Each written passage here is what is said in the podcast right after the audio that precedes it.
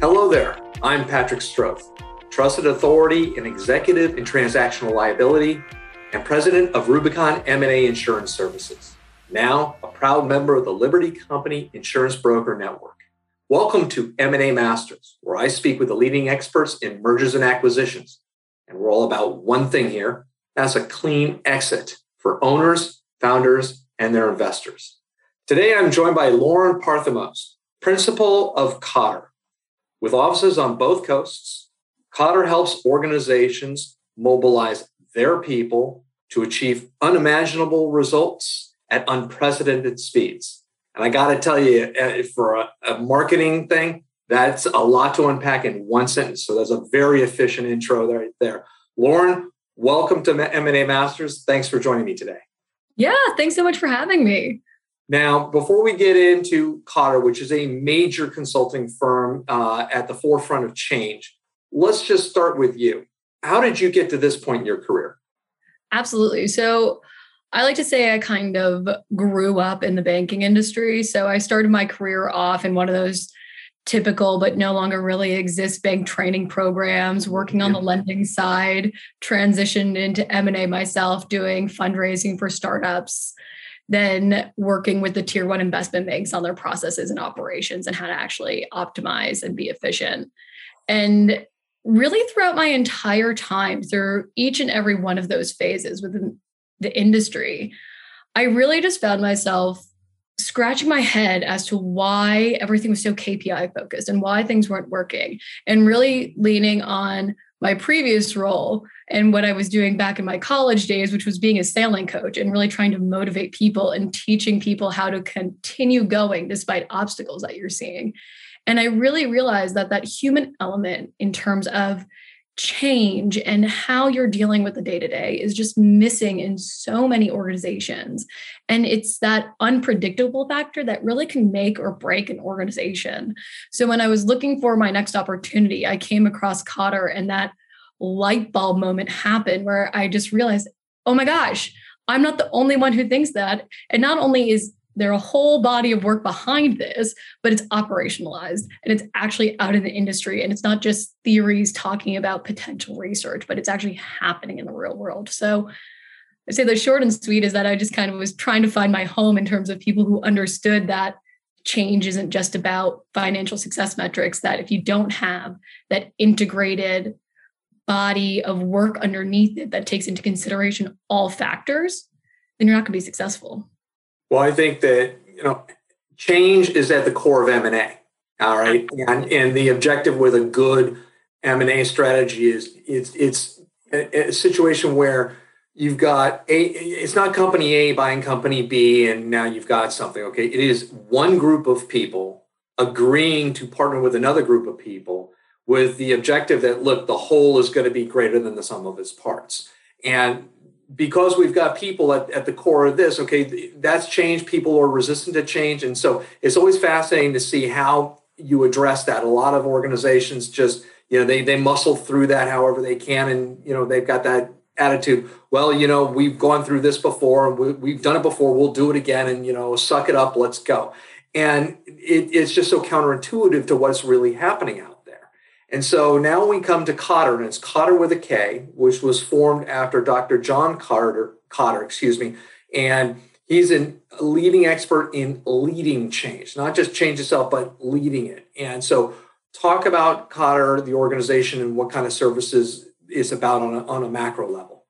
Yeah, absolutely. So the foundation of our business really was John Kotter's body of work. He's a former Harvard Business School professor that was doing extensive research around leadership and what makes organizations successful. And in the 90s, he published an article called Why Transformations Fail. And it was hmm. 10 years of research, over 100 organizations studied, and realized that 70% of those organizations actually failed some metric that leadership had established in terms of what does success look like in terms of this transformation. It could be went over budget, went over time.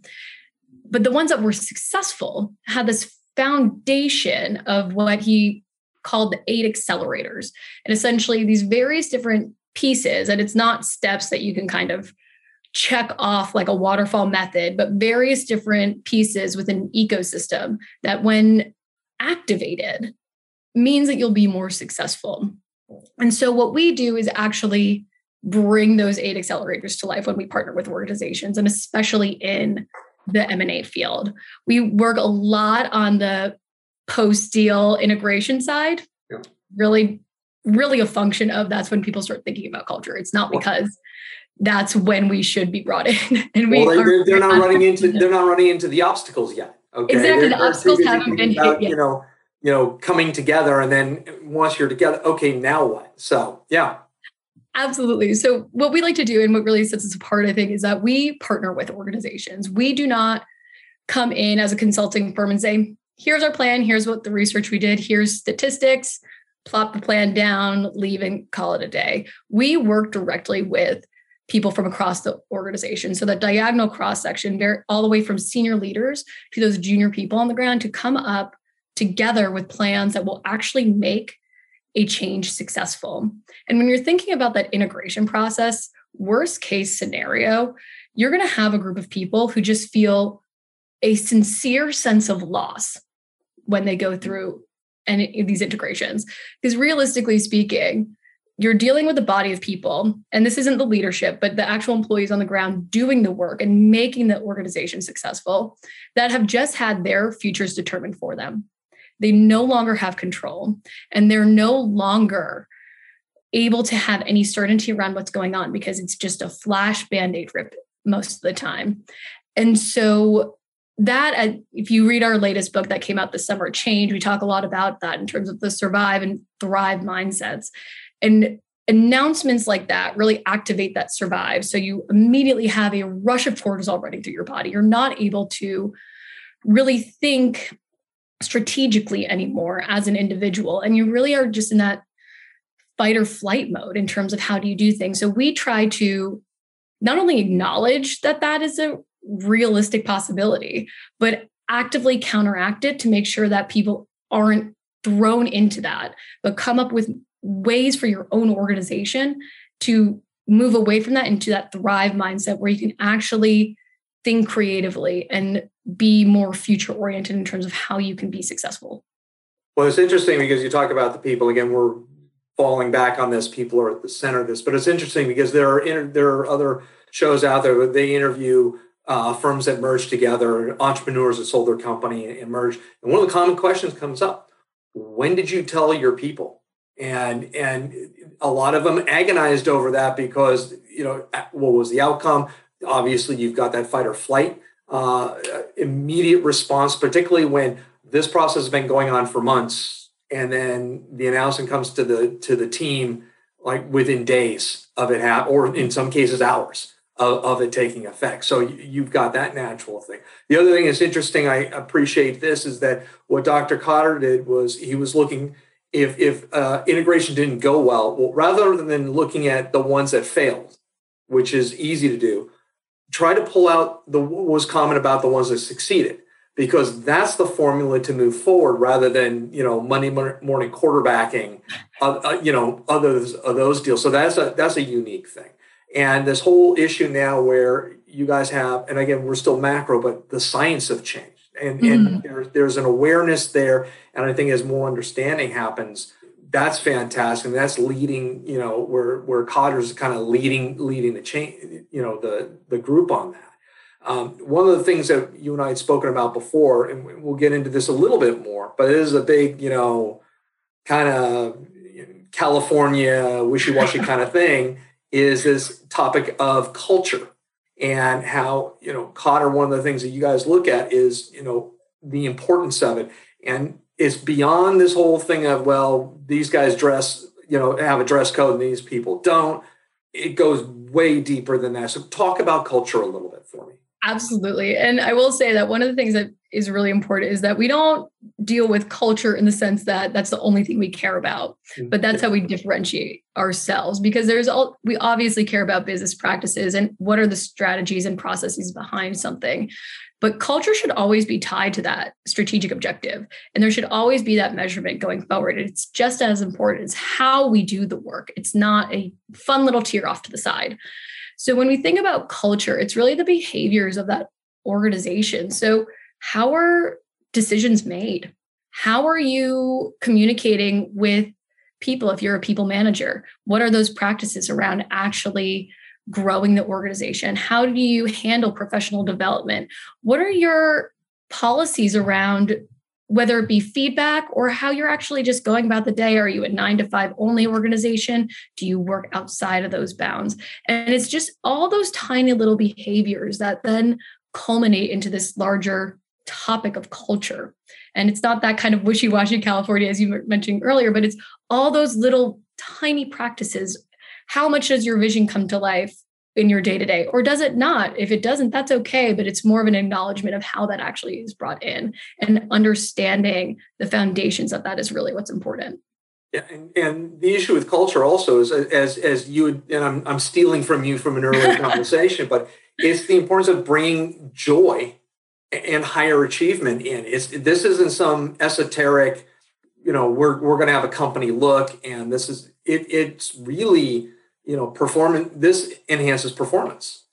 Absolutely. Culture is not just a piece of paper where someone wrote down like we are a technology focused firm where we love collaborating and then it gets thrown into a drawer and never spoken of again. Culture whether it's defined or not is how people within your organization actually operate. And that's the key of success and knowing how does that actually work? And if you change some of these levers in terms of how do we slowly migrate people into one direction or maybe quickly in another in order to pull levers to improve performance for the organization as a whole? And, and the thing and there Kotter's not alone in this. You're just at the front of the line on this but this culture really is trying uh, uh organizations are trying to see if they can quantify it if they mm-hmm. can measure it and then see if they can harness it as a strategic advantage. And and I think um, you know the dynamic of the workforce now is an unmistakable element of the outgrowth of culture. And let's just talk about that where we had the scenario uh, in the banking industry. Absolutely. So you'll see it easily in the financial services industry where what used to be that exciting field of investment banking where you had all the graduates wanting to funnel themselves in and fight for those top tier positions in banks are no longer going towards those at the same rate.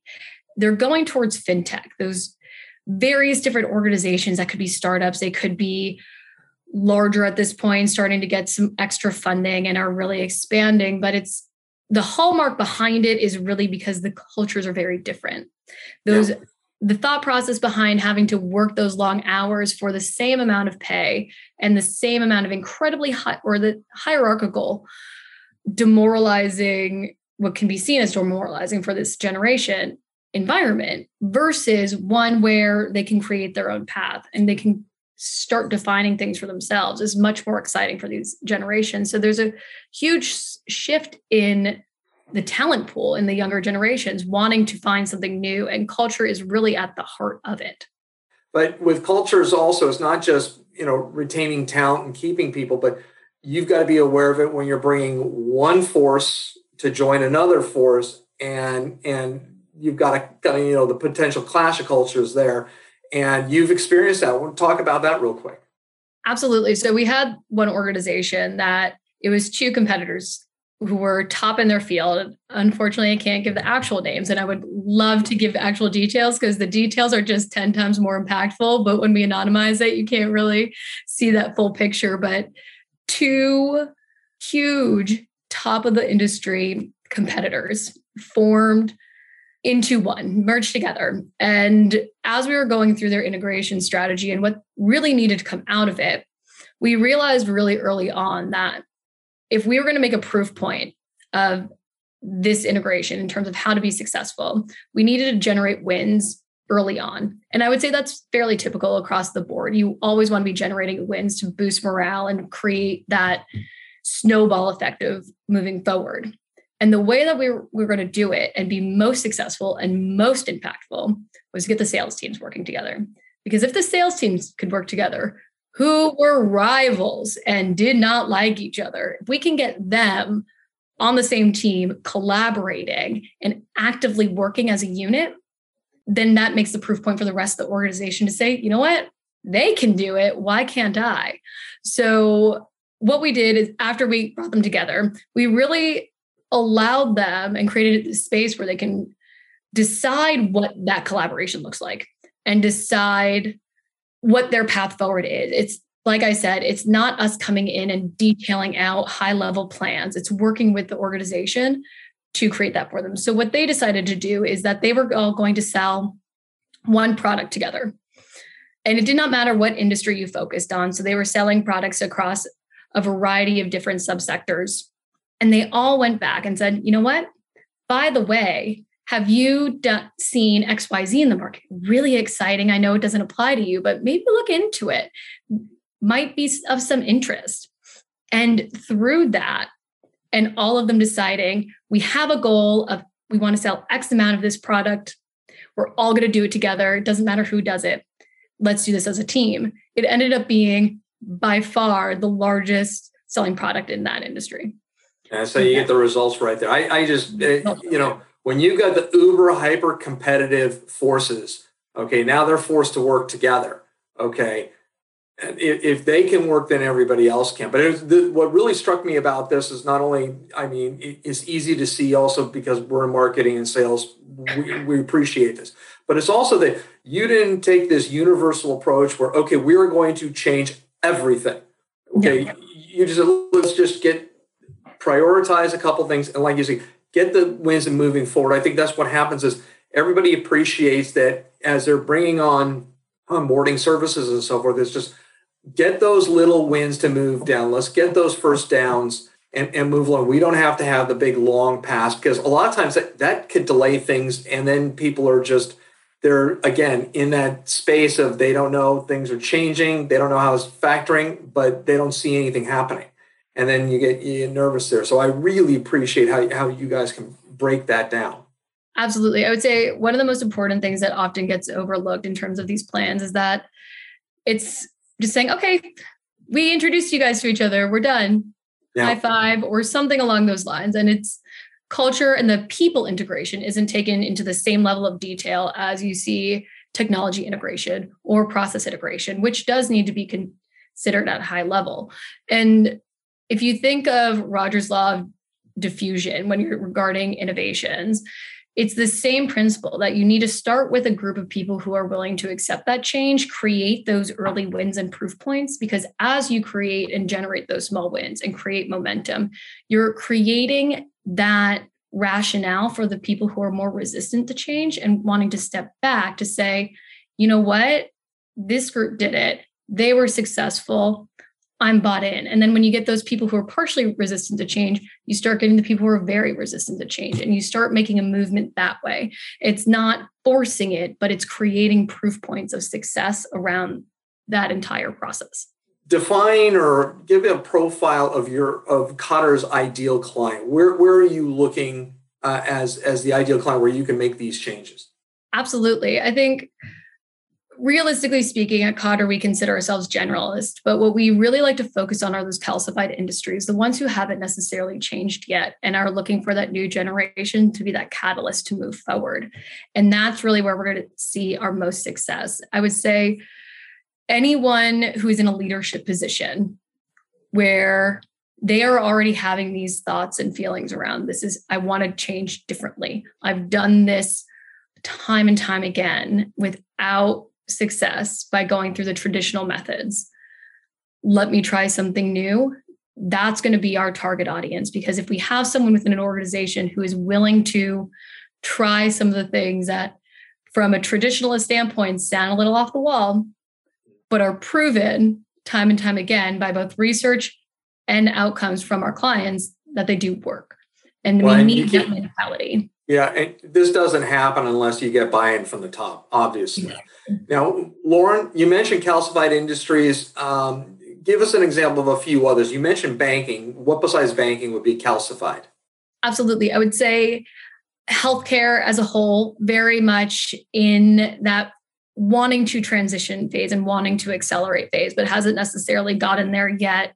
Very much government entities still working on how to actually become as efficient as humanly possible within their structures. You'll see it in higher education, who are still very slow moving on various different pieces, depending on the cycles that they're in in terms of their semesters. You'll and you do see it across the board and you also see you'll see it in manufacturing at times in supply chain. It's very much I would say a universal piece for all the ones that aren't talked about in the news necessarily on a regular mm-hmm. basis. I would say the rest of them are still looking to really accelerate. Talk about the onboarding process, how long it takes and things like that. Absolutely. So onboarding for us when we first start working with a client we take a couple of months to actually do that discovery work and discovery isn't just kind of sitting in the background reading some old documents yes we do do that we need to do that and do our research to see what's actually happened but it also can consist of doing culture change surveys and actually figuring out what that network within your organization looks like and how ready is your organization what, what are the general sentiments in your organization going through and doing stakeholder interviews and not just interviewing leadership, but interviewing various different people within the organization who are doing the work to really understand what that landscape looks like. And then going into an alignment session to really define out what is your big opportunity in terms of this. And that's not saying it's going to replace a mission or vision statement because they do not, they supplement it because an opportunity is a window of time. It is a strategically held short term opportunity where you can charge towards that. And everything that the organization does should support that opportunity in terms of achieving it. And that opportunity will then flow into your mission and vision and your strategic objectives that you want to achieve for the 10 year vision or the 30 year vision, depending on what you have. Gotcha. Now, I appreciate Rome wasn't built in a day. right? So this isn't, you know, an overnight fix, but uh, a matter of weeks, months, ballpark? I would say months. It depends on after we go through that discovery phase of a few months, we go through and define custom plans and roadmaps for an organization okay. based off of the level of need. If we're doing a one off, you've purchased an entity, great, you've got the target company you need to integrate it in, much shorter time frame than building out a conglomerate where someone purchased a ton of various different entities and now you're trying to make one holistic unit. So really depends on what landscape we're dealing with. I'd say about a year time frame. We really like to work through organizations and do a lot of this work on that shorter end.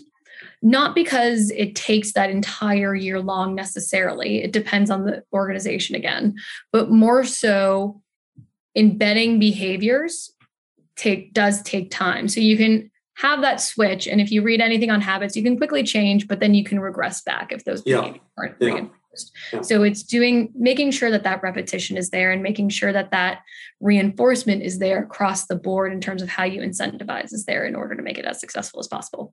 Gotcha. Well, and, and I think that this is important. And one of the things I just pulled from you is that this isn't just limited to strategic acquirers where they're going to make an acquisition here or there. You could literally have this for private or private equity clients where they have multiple very diverse portfolio companies and although they don't work hand in hand the various portfolios uh, intermix with each other that often many pe firms are trying to do that that's one of their strategic advantages is seeing how they can take leverage strengths and uh, to overcome weaknesses among the portfolio companies we want to get you know our culture not just within the PE firm, the investors, but within the portfolio, across the, the breadth of the portfolio. And so I could see that being something that would be very, very helpful. Absolutely. It's something that we've been talking to clients about in recent years. And I would say, if you think about venture instead of P, for example, mm-hmm. just making all of those bets and saying, not all of them are going to pan out. We'll have a couple successes that are runaway successes to pay for the investments that don't necessarily work out, but how can you actually structure your portfolio to complement each other and actually work together as a cohesive unit, not necessarily from going as formal as a joint venture or creating those agreements, but how can you actually work your portfolio to maximize and create cultures where it is okay to collaborate with each other? So, I mean, th- this is great because it's not just culture isn't just micro here, it's macro on the other side. And that's a great place where you can be brought in because you're you're proven at that level. You've done it at that level as well. Well, Lauren, we're you know having this conversation just after uh, first of the year, so we're all getting used to change. On writing 2022 now in the dates instead of 2021. So it's going to take a little while for people to do it, but we'll all change and then we'll sit in 2023. But what do you see going forward, either with Kotter or macro change M&A? What do you see for the coming year? I would say in general, and this isn't necessarily for 2022, but it's been a general progression in recent years that there's more acceptance around what's considered the quote unquote softer side of deals and culture. You're not as frequently getting that eye roll when you say culture in a boardroom as you might have 10, 15 years ago, where people are like, oh, it's culture. Okay, wonderful. like that's not necessarily yeah. happening anymore. And for example, we were working with a firm, and within a year, they actually referenced culture at a 22% increase in that one year time frame after we started working with them and directly targeted in their annual report. The reason behind their incredible success during the pandemic was because the culture that they had fostered beforehand.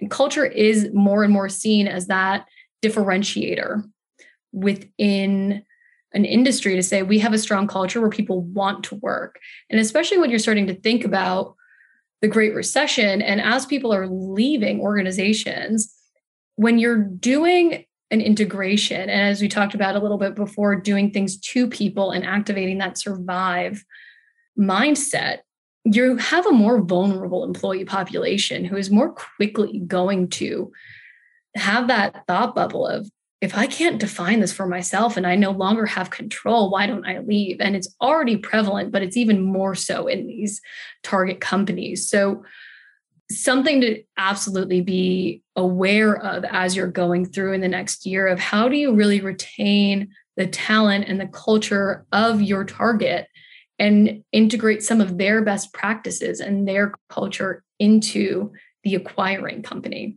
and create the best of both. I think you mentioned the softer side, the two biggest developments uh, in the last couple years. Uh, you've got ESG and the awareness of that, and then culture is hand in glove with that. So I, I, I agree completely with you as, as that going forward.